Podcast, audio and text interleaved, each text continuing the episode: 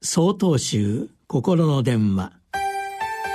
今週は「お彼岸に思うこと」と題して北海道永禅寺斎藤隆明さんのお話です。お布施と言いますが布施とは一体何でしょうか？大本山永平寺を開かれた道元禅師は布施というのはむさぼらないことである。むさぼらないということはへつらわないことであると示されました。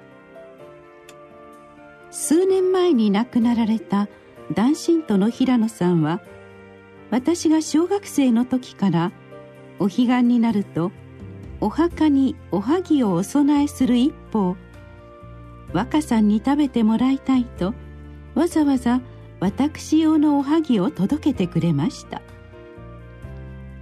正直その時の私はおはぎは好きではありませんでしたが甘さを抑えた平野さん手作りのおはぎだけは食べていました。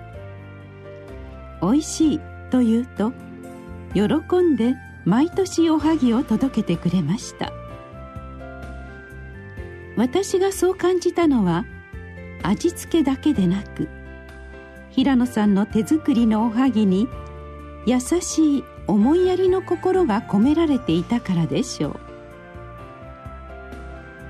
人は誰かに物を分け与えることで幸せを感じることがあります。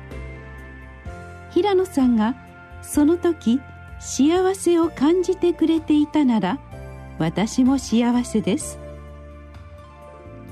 今でも亡き平野さんの墓前に手を合わせる時おはぎを思い出します。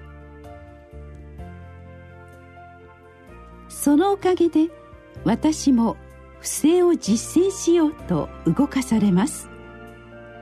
何でも惜しまないで施しをすること。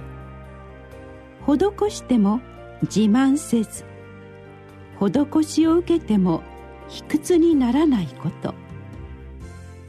ものの大小軽い思いを考えず何か自分のできることを世のため人のためにさせていただくことが伏せです。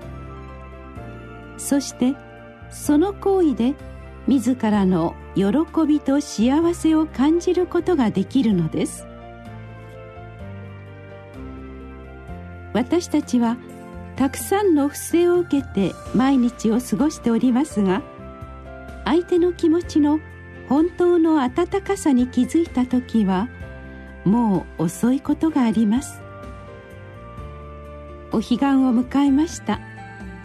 お世話になった方々に「ありがとうございます」と手を合わせ伏せの実践をしてまいりましょう。